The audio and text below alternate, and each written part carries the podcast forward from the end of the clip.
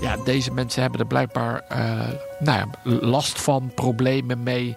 Ja, ik zou een groot voorstander zijn dat zij dan kunnen kiezen voor een mRNA-vaccin. En ik hoop dat dat te regelen is. Hallo, ik ben Kees Dorrestein. En ik ben Diederik Gommers. Ja, bekend IC-arts en OMT-lid. En in deze podcast beantwoordt hij jouw coronavragen.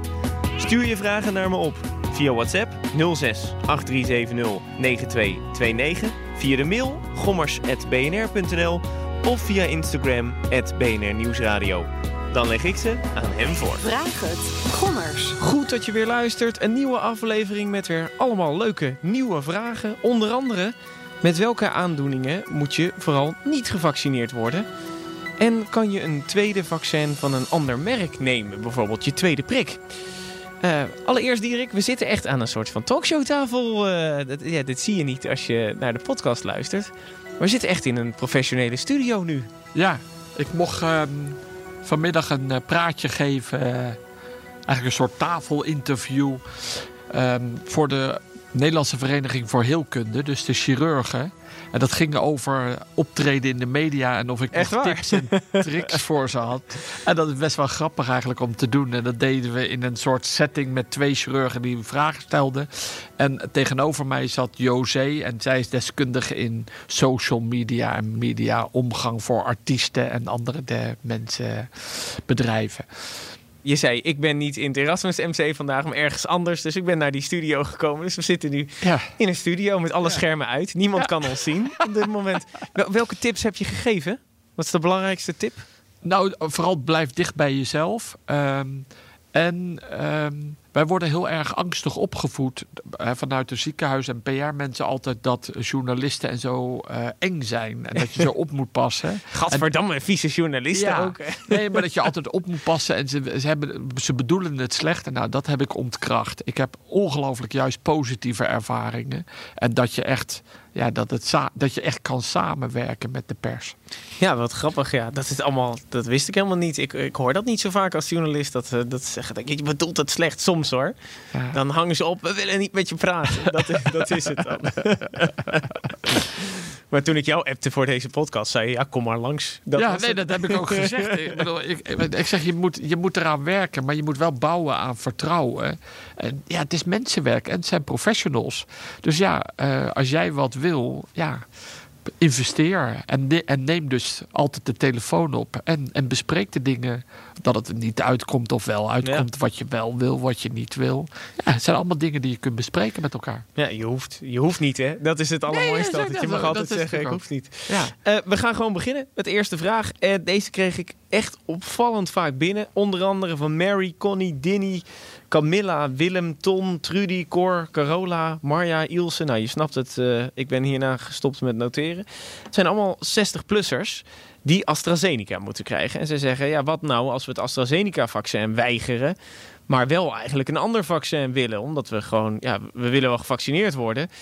Maar we voelen ons niet zo prettig daarbij. Ze zijn zelfs een petitie gestart. Uh, Pfizer-Moderna-petitie.nl. Daar hebben al 9060-plussers ook voor getekend. Nu zeggen ze, ja, moeten wij dan tot na juli of zelfs het einde van het jaar wachten? Dat is eigenlijk ook een beetje gek.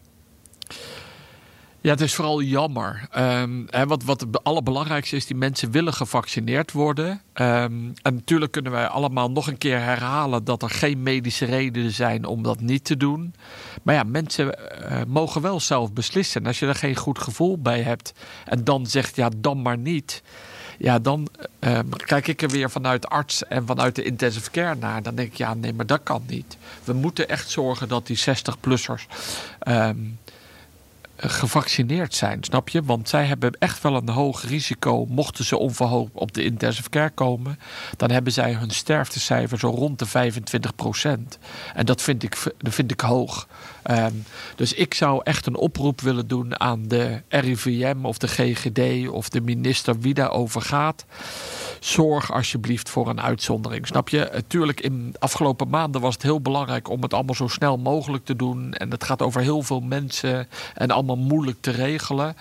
Maar ik hoop nu dat er zoveel vaccins zijn dat we een beetje maatwerk kunnen leveren. En ja, ik moet ze eigenlijk wel een beetje gelijk geven. Snap je? We kunnen niet met z'n allen alleen maar mRNA-vaccins nemen. Maar andere mensen vinden het helemaal niet erg om een uh, vectorvaccin te nemen. Ja, deze mensen hebben blijkbaar uh, nou ja, last van, problemen mee. Ja, ik zou een groot voorstander zijn dat zij dan kunnen kiezen voor een mRNA-vaccin. En ik hoop uh, dat dat te regelen is. Ja, wat zou zonde zijn als allemaal jonge groepen eigenlijk al gevaccineerd zijn. Terwijl juist die kwetsbare, of die in ieder geval de kwetsbaardere groepen, straks misschien weer aan het einde van de rit moeten wachten totdat ze weer aan de beurt zijn. Ja, zo is het nu geregeld. Hè. Ze willen nu pas zeggen, eerst iedereen vaccineren en dan pas kom je aan de beurt eventueel dat je een keuze hebt. Ja, dat zou betekenen zo Oftewel in de zomer of na de zomer. Ja, ik begrijp de GGD wel. Hè. Het is een gigantische operatie. Maar nogmaals, um, ja, ik zou zeggen, het is belangrijker dat iedereen gevaccineerd wordt. Want het is echt, echt vreselijk als die mensen het COVID-virus oplopen. En dat je dan onverhoopt toch ernstig ziek wordt. Dat, ja, jij ziet ze op de IC natuurlijk. Ja, nou, ik, ook die verhalen van mensen, snap je? Ik had het eh, een paar weken terug dat dan zo iemand vertelt, zo'n partner, dat degene die in bed ligt dan net een vaccin heeft gehad. En dan net uh, drie dagen, vier dagen daarna ziek geworden is. en Oh, dan, dan zo ernstig Dat kan ziek. dan nog inderdaad Ja, in de beginperiode. Ja, en, en dat heeft dan niks te maken met het AstraZeneca of het niet willen.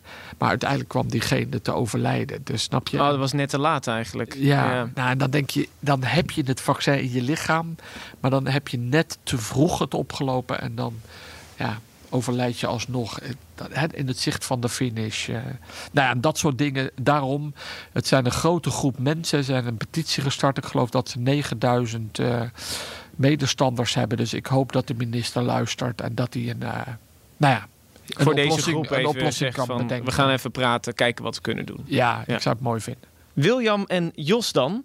Zij vragen zich beide af of er groepen of categorieën mensen zijn die vanuit medisch oogpunt niet gevaccineerd kunnen worden. Die dus een bepaalde ziekte hebben waarbij het dus niet zo verstandig is. Of misschien bepaalde allergieën hebben waardoor je zegt, nou, wees voorzichtig wat betreft dat vaccineren. Ja, nou kijk, wees voorzichtig. Dat is iets anders van die mensen kunnen echt het vaccin niet nemen. En er zullen best wel mensen zijn die het echt niet kunnen nemen. Maar ik vind het een moeilijke vraag. Want als ik daarover nadenk, kan ik eigenlijk geen ziekte bedenken dat je dan geen vaccin kunt nemen. Snap je? Mhm. Alleen wat we het vaker over gehad hebben. Als je het vaccin krijgt, zijn er wel ziektes. Of mensen die medicijnen moeten gebruiken. Zodat de opbrengst van de antistoffen lager is. Ehm, Ja, die dus anti...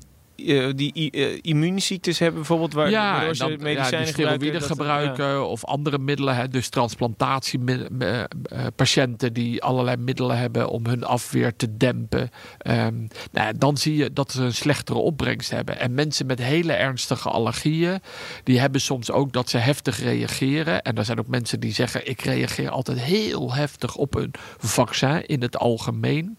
Ja, maar dan zou het toch mijn zijn: oké, die mensen moeten dan onder toezicht in een ziekenhuis zo'n vaccin krijgen. En die weten dat vaak en die hebben ook contact met hun specialist. Maar in het algemeen gesteld is, zijn er niet grotere ziektebeelden dat je zegt, nou die mensen kunnen gewoon geen vaccin krijgen. Ja, want Jos die zegt nog van mijn vriendin. eh, die heeft een, eh, een beetje een broos lichaam. En dat reageert eigenlijk altijd heel heftig op eh, vaccinaties. Bijvoorbeeld ook een griepprik of ander soort prikken. Eh, kan het dan ook zo zijn dat het dan weer heel heftig op, de, op eh, zo'n coronavaccinatie reageert? Ja, dat zou kunnen. Eh, maar je hoort ook mensen die dat nog nooit meegemaakt hebben. En die ook wel echt wel eh, na de eerste prik vooral. Echt ook wel heftig eh, klachten hebben met koorts. En eigenlijk een soort COVID-achtig beeld. En dan echt wel dagen in bed liggen. Ik vind dat nog best heftig. Ja, zeker. Kijk, voor de meesten zijn, hè, zijn de klachten kort. Ja, een beetje koorts, spierpijn. Ja, het, spierpijn. En nou, ik zeg dan altijd: neem dan gewoon lekker een paracetamol. Hè, twee, één gram. Dat helpt echt. dat kan je zelfs voordat je het vaccin krijgt. Dan ben je al een beetje opgeladen met paracetamol. En dat helpt. Ehm, maar sommige mensen ja, hebben toch best heftige klachten. En die zijn er echt wel ziek van. En sommigen wel wel een week. En op het uh, moment dat je denkt, nou dat zou nog wel eens door mijn aandoening kunnen komen. Wat is dan het verstandigst dat je kan doen als je dat vaccin wil? Even contact zoeken met je huisarts of met de specialist die goed op de hoogte is van jouw situatie. Snap je? Er zijn nu zoveel mensen die een vaccin hebben gehad en die specialisten weten van dat specifieke ziektebeeld of van mensen die heel heftig gereageerd hebben waarschijnlijk ook waarop ze dan heftig gereageerd hebben. Het heeft vaak te maken met bestandsdelen in een vaccin. Nou, heel veel vaccins bestaan uit eiwit, kippen-eiwit of iets dergelijks. En daar weten we van dat je heftig kan reageren. Maar deze vaccins zijn eigenlijk echt wel anders dan de andere vaccins uit het verleden. Die mRNA-vaccins is echt wel nieuw. Zo'n vet bolletje met die boodschapper erin. Ja, dus ik verwacht dat je daar geen allergie voor hebt. Maar uh, dus even bij je specialist uh, informeren of het verstandig is. Maar er zijn eigenlijk geen echte ziektebeelden waarbij je, waarbij je echt kunt zeggen: die, die mensen moet je geen vaccin laten nemen. Nee, en in het uiterste geval moet je dan even een vaccin bijvoorbeeld in het ziekenhuis. Voor als er dan wat gebeurt, dan. Ja, ja. ja. en daarom houden we dat er sowieso. Hè. De GGD zegt ook hè, dat je kwartier op je stoel moet blijven zitten, want dan houden we je in de gaten. Juist voor als er dat soort dingen gebeuren, want dan kunnen dus uh, direct ingrijpen. Nou, op zich goed nieuws voor uh, William en nou, de vriendin van Jos in dit geval. Um, Daphne, die vraagt zich af waarom worden in Nederland de mensen tussen 16 en 18 nog niet gevaccineerd? Pfizer is toch voor deze groep al goedgekeurd. En in Amerika zijn ze zelfs uh, 12 plus al aan het vaccineren, zag ik. Ja, nou, hele goede vraag. En dan denk je al, ja, maar hoezo dan tussen 16 en 18? Maar er zijn natuurlijk jonge mensen um, die ernstige ziektes hebben of gehandicapt. Of, of er, ernstig astmatisch. ja, en zo. Dus echt, dus echt wel in de hoge risicogroep zitten. Dus ik vind het eigenlijk ook wel een hele ja, logische vraag. En eigenlijk zou ik ook zeggen, ja, die mensen moeten ook het vaccin krijgen, die jongeren. Um, en ze hebben gelijk. Het is goedgekeurd. Um, maar niet in Nederland. Dus de minister heeft toen gezegd: we doen het alleen in volwassenen. -hmm. maar, maar kan dat wel op uh, advies van de gezondheidsraad aanpassen? En wat ze nu doen, is dat de EMA, hè, die Europese uh, instantie, die kijkt er nu naar of, net zoals in Amerika, of er al voldoende data bewijs is dat het ook veilig is om vanaf 12 tot 16 jaar te doen. En ik verwacht eigenlijk wel dat dat binnenkort komt. Want we gaan nu zo hard met vaccineren mm -hmm. dat binnen nu en een maand komen we in de buurt van al of niet die 18-jarigen. Dus de EMA is daar nu nog even naar aan het kijken. Ja, dus en, en ik verwacht eigenlijk binnen nu en laten we hopen 14 dagen dat zij een uitspraak gaan doen welk vaccin veilig is voor mensen, jongeren onder de 18 en tot welke leeftijd je dan te doen. En ik ben het helemaal eens met de vragensteller dat het voor die groep echt belangrijk is als je daar een bepaalde ziektebeeld of een ziekte bij je draagt, waarom het juist zo belangrijk is om geen COVID te krijgen. Herma, Leni, Diana, Hetty, Payam en Rob uh, die hebben allemaal een vraag over het combineren van vaccins. Die vragen: kan je als tweede of misschien als derde prik een ander vaccin nemen dan de eerste? Dus stel, je hebt AstraZeneca gehad als eerste, dat je daarna een Pfizer neemt. Ja, ja, eigenlijk best hè, mooie vraag en best een gekke vraag. Maar dat wordt nu echt bestudeerd. En er lopen nu allerlei studies en er komen al verschillende resultaten. Ze hebben bijvoorbeeld al gekeken dat als je na je AstraZeneca als tweede prik een, mRNA-vaccin neemt, in dit geval Pfizer, dan zie je eigenlijk dat je meer antistoffen krijgt in bij die tweede prik dan twee keer AstraZeneca. Uh, dus er zit een mogelijk idee dat dat beter werkt. Nou, dat zou je kunnen uitleggen omdat dat, hè, wat we al eerder gezegd hebben, die AstraZeneca is een vectorvaccin. Daar zit die boodschap voor dat eiwit maken zit in een virus. En op het moment dat je al de eerste prik hebt gehad, maak je ook antistoffen tegen dat adenovirus, wat gebruikt wordt als zeg maar hulpstof om het in de cel te krijgen. En daardoor zou het kunnen zijn dat mensen die goede antistoffen hebben, dat de tweede prik van AstraZeneca minder effectief is. En dan zou dus, blijkt uit dit eerste nou voorzichtige resultaat dat dat, dat dat zo is, dat je meer antistoffen maakt. Ze hebben ook al gekeken of als je dat doet, ehm, en dan hebben ze ook nog gekeken eerst een mRNA-vaccin en dan AstraZeneca, of dat ook invloed heeft op de klachten. Het blijkt wel dat je meer klachten krijgt. Meer bijwerkingen. Bijwerkingen, als hoofdpijn, vermoeidheid. Ehm, als, je de, als je twee verschillende vaccins achter elkaar neemt. Omdat die, je lichaam moet weer wennen aan dat nieuwe vaccin. Ja, waarom weten we niet zo goed. Alleen die bijwerkingen schrijven ze wel. Zijn uh, duren maar kort en reageren goed op paracetamol.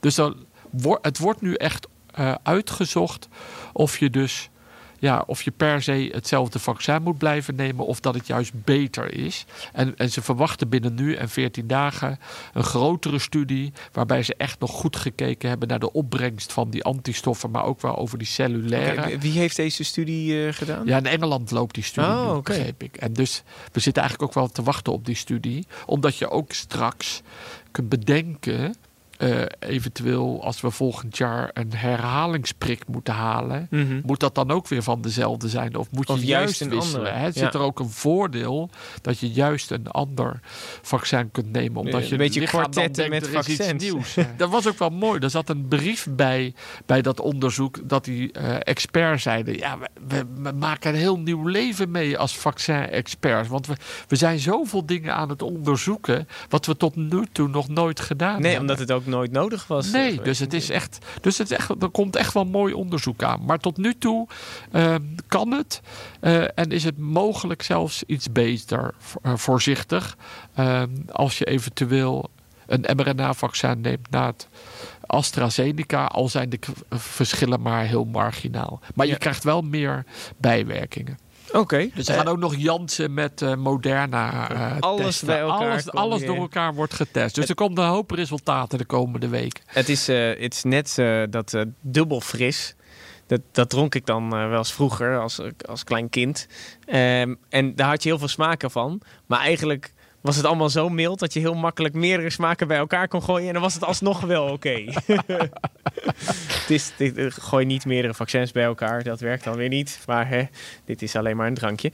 Eh, Janneke en Helmar, die hebben eigenlijk per ongeluk de eerste prik gemist. Die mogen dan wel weer de tweede prik komen halen. Maar huisarts eh, zegt dan weer, ja, je moet naar de GGD. GGD zegt dan weer, je moet naar de huisarts. En ze zeggen, ja, dan moeten we eigenlijk alsnog tot het einde van het jaar wachten op die eerste eh, prik. Is het eigenlijk niet een beetje te bureaucratisch in Nederland, eh, dat Ja. vaccineren systeem? Ja, als je dit toch zo hoort, dan denk je, jongens, come on, daar moet toch een oplossing voor zijn. Ik bedoel, je kan om wat voor reden dan ook die eerste prik missen. Dan, maar dan moet zo'n huisarts of zo'n GGD toch kunnen zeggen: oké, ja, kom dan en dan.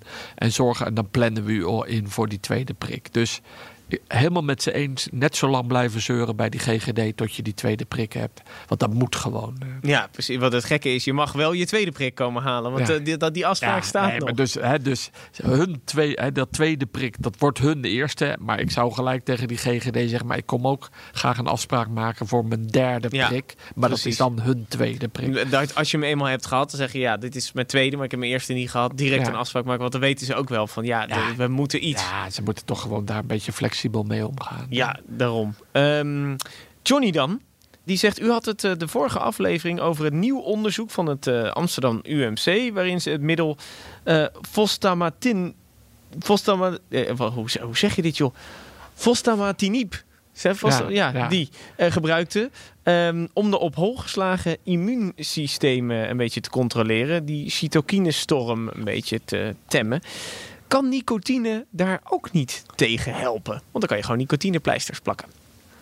Ja.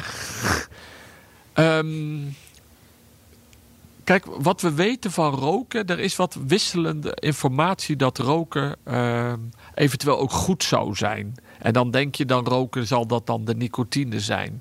Maar eigenlijk weten we van rokers en COVID dat het niet goed gaat. Hè? Ik bedoel, Als je het Ja. eenmaal krijgt, dan... eh, ja, dan word je zieker en dergelijke. En ehm, wat je wel weet van roken en dus van nicotine, is dat je afweer wordt minder. Maar je bent ook vatbaarder voor infecties. Omdat je afweer wat minder bent. Niet alleen voor die virusinfectie en voor COVID, maar ook voor bacteriële infecties.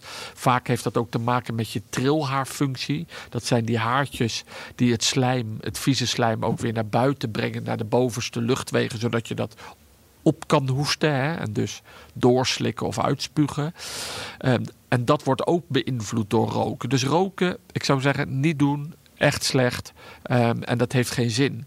Als je natuurlijk zeg maar in het kader wat ik vorige week beschreef, dat sommige mensen wel heel heftig reageren met hun immuunreactie. En dat je die afweer, die immuunreactie, wat zou willen dempen. En dan nicotinepleisters. Ja, ik vind het mooi gevonden. Maar dat is niet hoe, hoe het werkt. Dus ik denk niet dat dat zin heeft om nicotinepleisters in het algemeen te gaan plakken. Om die heftige afweerreactie, die vooral bij specifieke patiënten op de intensive care, waardoor ze heel ernstig ziek worden, om dat te gaan remmen. Dus uh, antwoord is nee. En, en, zou het alleen voor die heftige patiënten dan kunnen helpen? Nee, nee, dan hebben we echt andere medicijnen voor. Die dus, beter zijn dan nicotine eigenlijk. ja. ja. Dus, dus, hè, dus ik denk dat het idee ontstaan is dat roken ook je afweer verlaagt. En dat je dan nicotine, misschien dat die stof kunnen zijn. Ik weet niet of precies nicotine dat doet. Ehm, en daarom die nicotinepleisters. Maar ik zou zeggen, nee, niet doen. Nee, heeft geen zin. Er is dat middel. En we hadden het erover omdat ze nu in Amsterdam een onderzoek hadden gedaan, inderdaad, naar eh, patiënten met een heftige uh, reactie, antistofreactie, waardoor ze problemen kregen.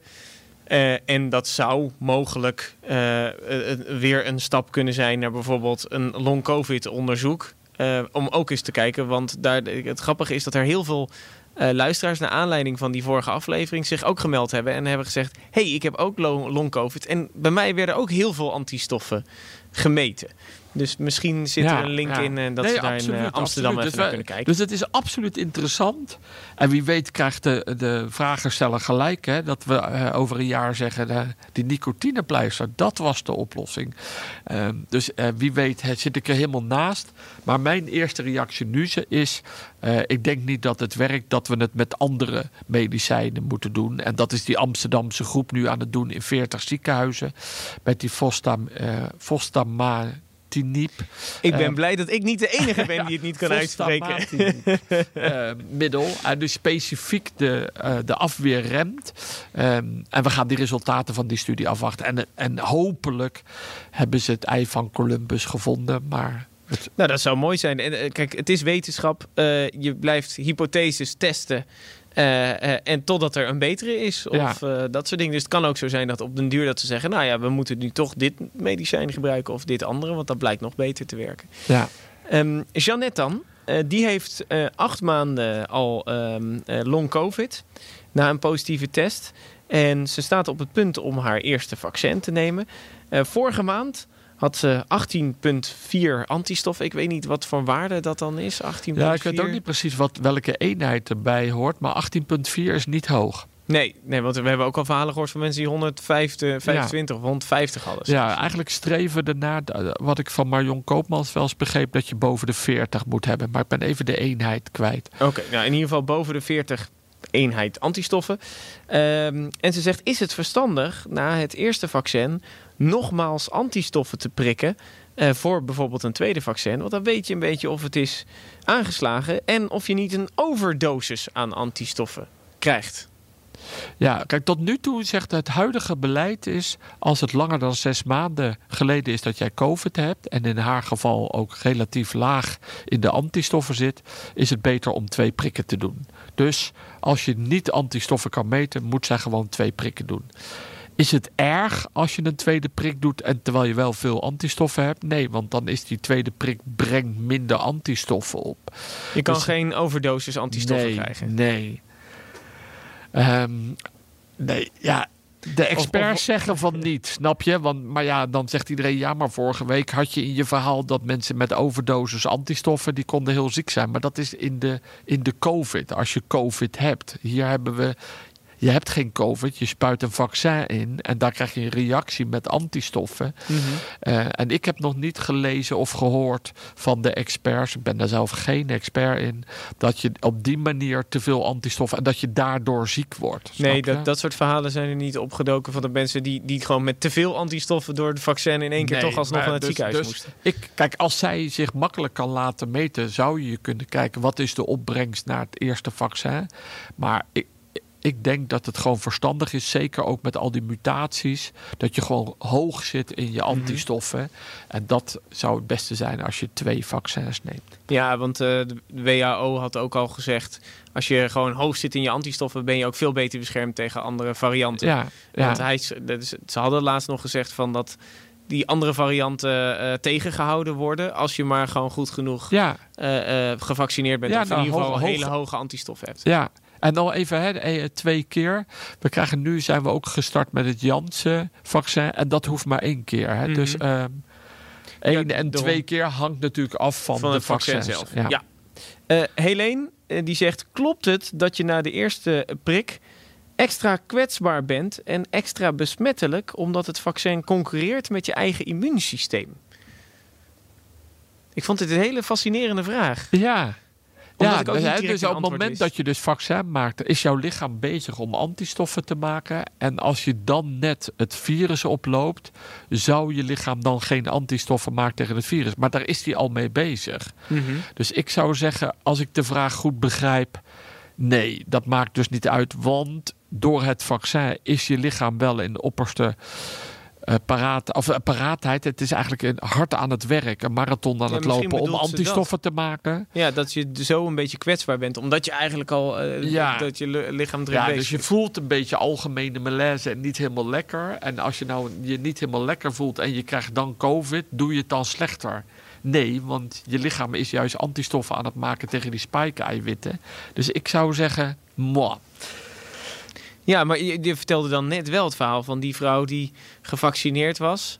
Waarschijnlijk daarvoor of vlak daarna COVID heeft gekregen en ja, toch naar het zo zou het ook wel kunnen zeggen. Ja. ja, dan zou je kunnen zeggen, omdat je het vaccin gekregen hebt en je wat zieker bent, ben je niet helemaal op je op je top om te op reageren. Je top om te reageren. Maar dan zou vaccinatie eigenlijk een momentum hebben. Dat je rond je vaccinatie een dip hebt in je algemene afweer. Mm Nou, heb ik ook nog nooit gehoord. Um, nee. Maar ja, wie. Ja. Dan zouden daar meer meldingen over moeten komen op den duur. Ja, ja, dus ik zou zeggen, op dit moment hebben we daar geen aanwijzingen voor. Maar ik vind het wel een mooie gedachtegang eigenlijk. Uh. Ja, en um, uh, inderdaad. Uh, en ben je extra besmettelijk omdat het vaccin concurreert met je eigen immuunsysteem? Dat was dan het tweede gedeelte van die vraag.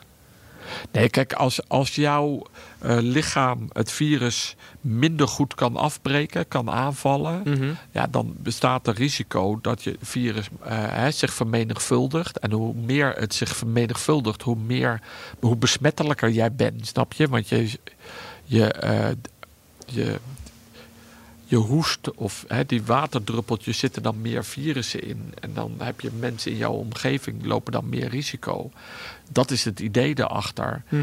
Maar dan moet dat mechanisme kloppen dat als gevolg van de vaccinatie is jouw afweer minder. Omdat je niet helemaal lekker of een beetje hè, algemene klachten hebt. Ja. En ik vraag me dat af of dat echt zo is. Ik zou op dit moment zeggen van nee, dat gebeurt eigenlijk. Nog geen aanwijzing daarvoor. Um, Danielle dan? Zij zegt, moeten we antistoffen gaan meten na een vaccinatie? Dat kan misschien wel zinvolle data zijn. Ja, nou, ik heb het wel eens eerder gezegd. Ik hoorde wel eens hè, dat ze in Rusland dat je je makkelijk op de hoek van de straat je antistoffen kan laten meten. Uh, ik denk dat dat het niet zo moeilijk is. Nu kan het haast niet, maar ik kan me voorstellen... Hoezo kan het niet? Omdat je dan nou ja, Ik zou niet weten bij wie je nu moet zijn in het algemeen. Ja, bedoel, ik kan wel roepen, ga naar je huisarts. Maar die denken ook, ja, hoezo... Uh, ik heb die testen niet liggen. Nee. Dus ik weet niet zomaar... Kijk, ik weet dat de bloedbanken het doen. Uh, maar je moet wel echt een test doen. Uh, maar ik kan me voorstellen dat die straks in de oploop komen. Omdat we nou na de zomer uh, al of niet op weg naar de winter, gaan we dat krijgen. Dus ik verwacht wel ja, omdat, voor de toekomst dat dit gaat gebeuren. Snap je? Dat je dan denkt van nou, ik wil gewoon weten hoe het, nu, hoe het staat met mijn antistoffen. Want we weten dat van over de loop van de tijd worden ze langzaam lager. En bij de ene gaat dat sneller dan bij de ander. En als je omlaag gaat, ga je liever van een hele hoog niveau omlaag dan al van een laag niveau ben je natuurlijk eerder onder die kritische grenzen, al of niet van die 40. Uh, en daar gaat het uiteindelijk om. Dus dan zou het best fijn zijn als je het kan meten op een makkelijke manier, wanneer je dan eventueel je derde vaccin moet gaan halen. Mocht, mocht er in één keer weer een opkomst zijn van een variant in de winter, dat iedereen eerst eventjes getest kan worden van heb je eigenlijk wel genoeg antistoffen en als dat zo is, nou ja, dan heb je misschien geen prik nodig. Nee, ik zou me dat helemaal voor kunnen stellen. Dus, eh, maar ik heb nog niet gehoord of we dat ook zo gaan organiseren. Maar het zou me niks verbazen als dat zo georganiseerd. Dat je niet alleen naar de GGD kan gaan voor een herhalingsprik, maar dat je straks eventueel uh, ook je antistoffen ergens kan laten bepalen. Tot slot nog een opmerking van Jakke. Het is geen vraag, maar zij zegt: er is een Giro 555-actie om geld in te zamelen voor vaccins voor armere landen. Dan is heel simpel: als jij dan geprikt wordt, dan vraagt Giro 555: als jij geprikt bent, doneer dan wat. En dan doneer je eigenlijk ook een prik voor iemand anders in een ander land of, of twee prikken. En dan kunnen we daar ook uh, um, het virus tegen gaan, omdat die zo weinig geld hebben uh, daar. Dus dat gaat allemaal wat trager. Um, dus ik dacht, nou, bij deze is dat gedaan. Want ja. ze vroeg van, uh, willen jullie het alsjeblieft noemen in de podcast? Want jullie hebben veel luisteraars, dus dan hebben we wat, even, wat extra aandacht daarvoor. Ik heb van de week ook een filmpje opgenomen. Mocht maar precies 20 seconden zijn. Oh jee. Voor de actie. Maar het is echt goed, hè. Want we, wij, wij, tot nu toe geven we heel veel geld uit. En wij krijgen ons vaccin gratis. Nou, we hebben ook al een oproep gedaan aan de grote farmaceuten. Zou het niet fijn zijn als jullie... Hè, ze hebben nu echt wel veel verdiend. Hè, ze hebben risico gelopen, ben ik met hun eens. Maar bijvoorbeeld bij Pfizer, die hebben 2 miljard risico gelopen om dit vaccin te maken. Maar hebben nu, geloof ik, al 45 miljard aan het eind van het jaar verdiend dadelijk met de opbrengst en de verkoop van vaccins, zou het dan niet een momentum zijn dat ze voor heel weinig geld of voor kostprijs die vaccins kunnen aanbieden straks aan arme landen? Ja. Nou, en, da en daarom is Giro 555 wel belangrijk om dan eventueel daarmee te kunnen helpen. He, dus gratis hoeft niet per se, maar wel tegen kostprijs. En dat wij dan zorgen, niet alleen he, eerst vanuit om die mensen echt te helpen. Hè. Nu bijvoorbeeld in India zie je ook, ze komen zuurstoftekort, apparatuur, allerlei dingen. Daar moet eerst nu geld in geïnvesteerd worden. Maar daarna proberen ook die vaccins. En sommige mensen zeggen, ja, maar dat moet dan gewoon die farmaceuten doen. Die zijn toch rijk genoeg. Ja, maar wij zijn ook eigenlijk best rijk. Dus ik zou het mooi vinden als iedereen, wat jij net zegt, als jij het vaccin krijgt dat je dan ergens een tikkie uh, kan doen om wat te storten op Giro 555. Ja, want er was ook zo'n discussie van dat die farmaceuten hun licentie vrij moesten geven. Dat, dat, dat mensen zoiets hadden, ja, dat is voor, voor de mensheid in het algemeen beter dan dat, dat anders worden jullie er als enige beter van en nu wordt de hele wereld daar beter van. Ja, dat heb ik ook wel. Ik heb aan meegeschreven dat het je zou ook uh, patenten uh, tijdelijk kunnen ontnemen, zodat je dan weet hoe je zo'n vaccin maakt, hè, bijvoorbeeld zo'n mRNA-vaccin. En dat dan al meer bedrijven over de hele wereld dan dat mRNA-vaccin maken. Maar Pfizer geeft als antwoord, ik heb met die directeur, die medisch directeur, Mark Kaptein, gesproken. En die zegt, ja Diederik, maar het is best een lastige techniek. En wij doen al heel veel met andere bedrijven. Onder onze supervisie maken we dat al. Dus...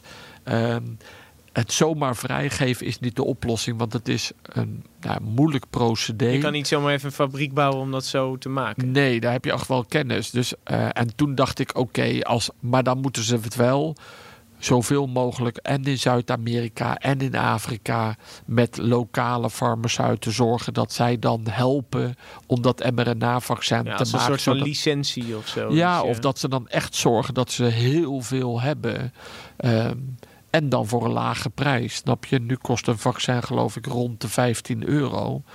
Uh, nou ja, volgens mij kan dat wel een beetje ja, omlaag. Voor Afrikaanse landen is dat best een smak geld. Zeker als je bedenkt dat in sommige landen tientallen miljoenen mensen wonen daar ja, natuurlijk. Dus ja. dat is Dat tikt dan eventjes aan. Oké, nou, bij, bij, deze jakken...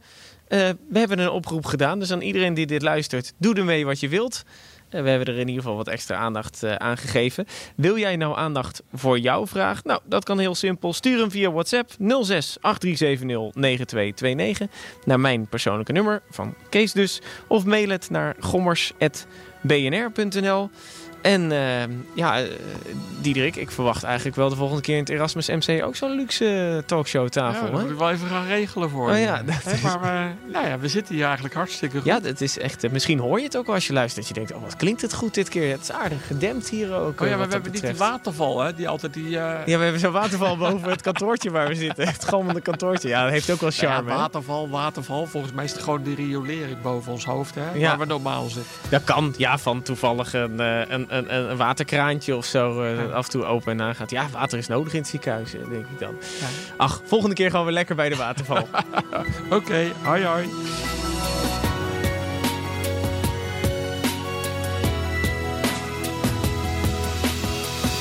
Vraag het. Gommers. Gommers.